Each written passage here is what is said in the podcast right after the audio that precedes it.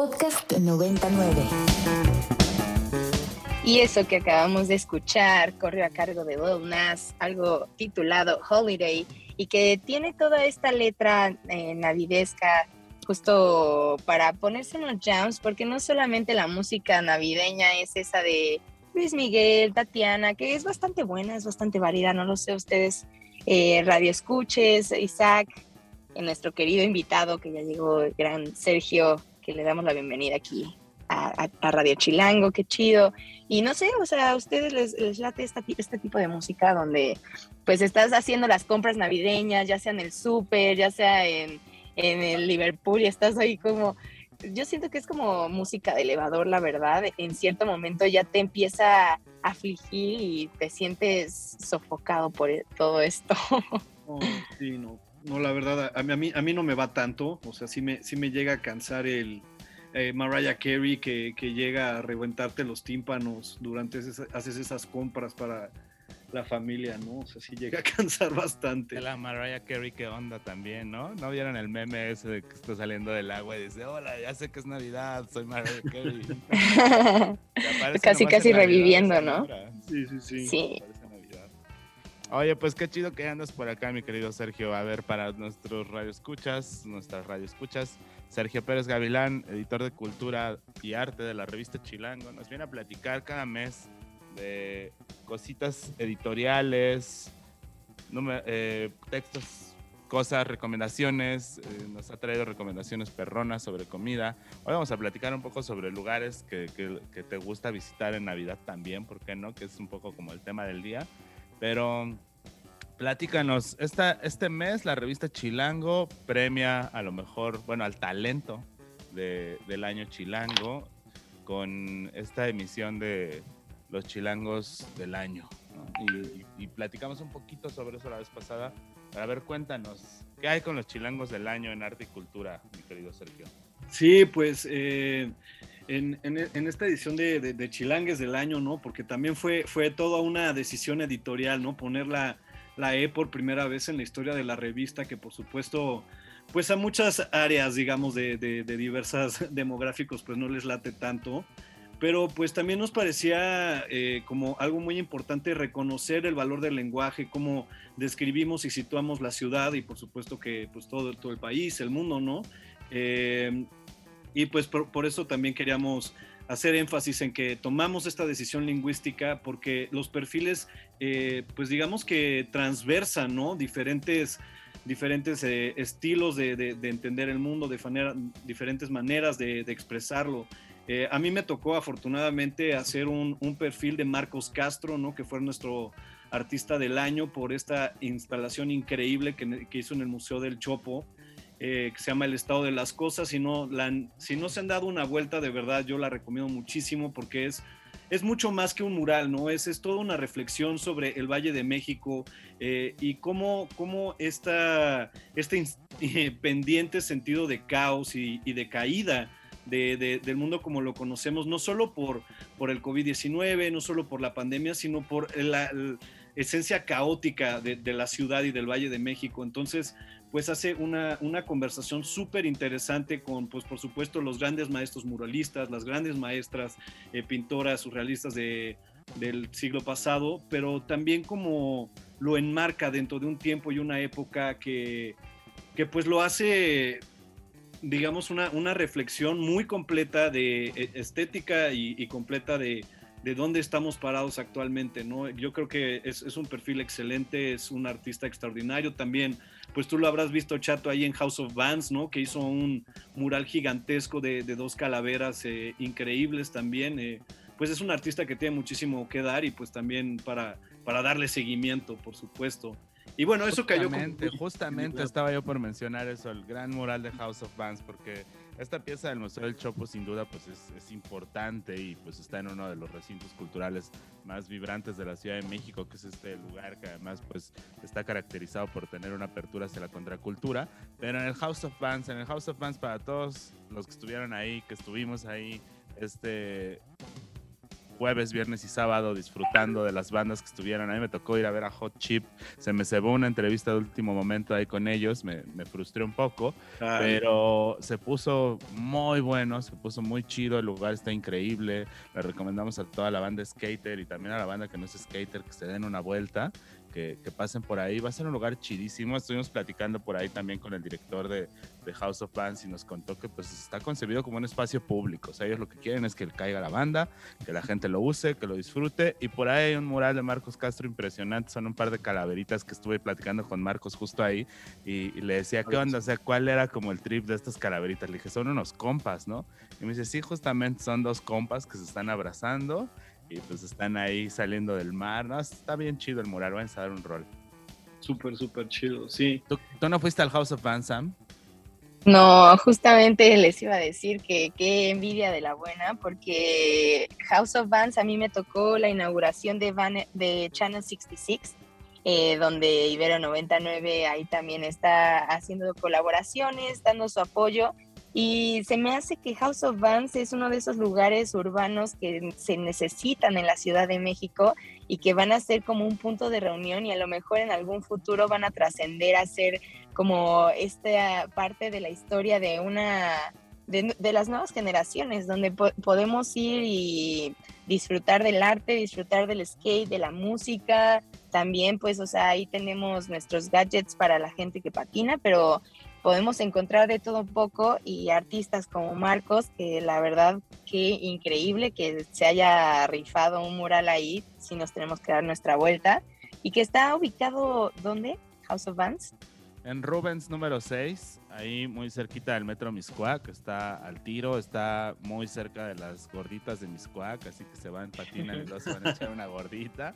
Está súper accesible. Yo llegué ese día porque además me tocó peregrinaje guadalupano, ahí va la crónica, ¿no? Pero llegar desde el sur hasta allá, entre cuetones, estuvo chido porque veníamos caminando, bajándonos de un camión para subirnos a otro, porque pues era lo mejor, porque agarrar un taxi en estas épocas en la ciudad es casi, casi como, no sé, como agarrar novia a los 15 años, que es medio difícil. Ah, y este... Ay, no. Y pues nos fuimos en transporte público, llegamos a todo dar es muy fácil, está muy accesible, hay un montón de rutas y vale mucho la pena darse un rol, está bien chido. Y bueno, este fin de semana pues tuvo el lujo. Y bueno, que se diga también, ¿no? Que, que, pues el lugar en donde está ya también a muchos nos trae grandes recuerdos, ¿no? El, Exactamente. La, casa, la casa de Bull, así, todos los homenajes, las primeras fiestas. Bueno, para, para mí era todavía, pues apenas estaba cumpliendo 18 años, entonces pues sí, fue como un lugar que me formó. Entonces espero como que justo, como decía Sam, ¿no? Que, que se vuelva un lugar, pues así para nuevas generaciones, ¿no? Justo lo que significó para nosotros Bull. Totalmente. Sí, y ese lugar, justamente, ese edificio eh, tiene mucha historia. Yo recuerdo que a los 15 ah, eh, eh, fue mi primer lugar de contrabando. Saludos a la familia que nos está sintonizando también, pero que Bull era icónico y después se tornó en Mono, después el Warehouse, después House of Bands, así que ese edificio tiene, tiene su esencia, tiene su magia. Podcast 99. De los inconfundibles Ramones, Merry Christmas, I Don't Wanna Fight Tonight, que es lo que uno siempre quisiera en Navidad, ¿no? Es el día en el que bueno, es buena onda y no se pelea. Ay, cómo no. Así me pasa en Navidades. Son épocas bien complicadas eh, y, en las familias mexicanas siempre tenemos el drama, pero siempre tenemos el tequila, las buenas, las buenas fiestas, la piñata. Los villancicos. Los villancicos, claro, las posadas. Hace mucho, pues justo por pandemia se siente diferente esta, este regreso a las épocas navideñas, donde ya podemos ver hasta mercaditos eh, que son algo fresas para la banda que le gusta ir al mercado de Jamaica por sus dulces, por su ponche de frutas, preparar todos esos, eh, todo lo necesario para la cena navideña, pero que se ven bastante lindos. Eh, pues sí, de vez en cuando hay que ofrecernos un poco y se ve bastante em, eh, llamativo también para tomarse ahí una sesión de fotitos navideñas, las cartas para mandar a la familia. Tú, Sergio, ¿qué onda? A ver, como, como buen urbanita de la Ciudad de México, como buen conocedor, ¿qué lugares te gusta visitar en esta época decembrina de la Ciudad de México? Es una buena pregunta, pero yo, yo, siempre aprovecho cualquier espacio de vacaciones para darme una vuelta por Seúl. La verdad es que para mí ese, ese lugar, poder ir a correr, a caminar, a dar la vuelta, es siempre para mí, no tiene, no tiene ninguna comparación. También me gusta mucho la Plaza de la Conchita en Coyoacán. Eh, normalmente ponen este, luces muy chidas, este, pues por supuesto que ahí ya está el ponche, el ponche como bien decía Sam, ¿no? Pues creo que en, ese sentido me, me, voy casi siempre por, por cosas que ya conozco y, y, amo. pero, pero pues sí, o sea, cada quien como con sus ricones de la ciudad, ¿no? La conchita para mí tiene un significado muy especial, entonces pues nunca le fallo.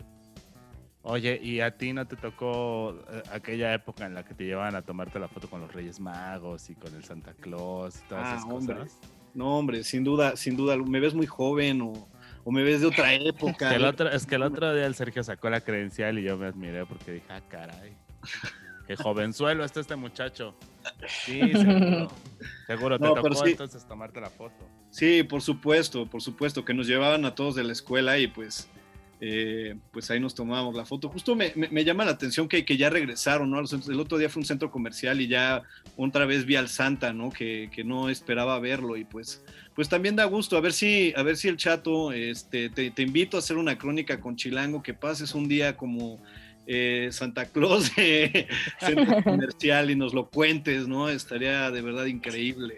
Volvieron los Santa Clauses en forma de Instagram. Qué gran anécdota. En el tianguis el otro día había uno que estaba ahí con un oso de peluche como de metro y medio tomando y dice, wow, o sea, se armó su puesto de tianguis, se armó su estudio fotográfico, se armó su oso de peluche, su traje de Santa Claus y listo, se hizo su business de diciembre, ¿no? Genio, genio.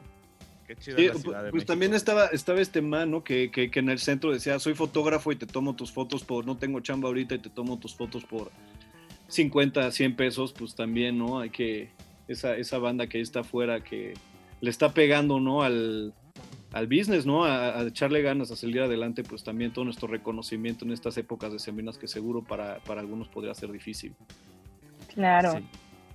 Y además las, las anécdotas que te has de encontrar como Santa Claus en la Ciudad de México, que no te han de pedir los niños aquí. Si, no se anima, si, no se anima, Chato, tú también estás invitada, Sam, si quieres escribir esa crónica, de verdad estás Ya tenemos el cabello. Así es. Así es. Yo siempre siento que a los Santa Clauses chilangos les hace falta como peso. O sea, como se ven medio desnutridones, como que nunca llenan el traje. como esa ligera sospecha, ¿no? Y, los Reyes Magos, como que este, si yo fuera un agente aduanal, así los detendría de inmediato, porque dijera así, tú, tú no eres Melchor, tú no eres Gaspar y tú no eres Baltasar, ¿no? A mí no me engañan. revesadas. Oye, Sergio, pues mira, ¿qué les parece si vamos eh, ahorita a escuchar una segunda rolita de este este, de esta selección de villancicos, muy chiquita.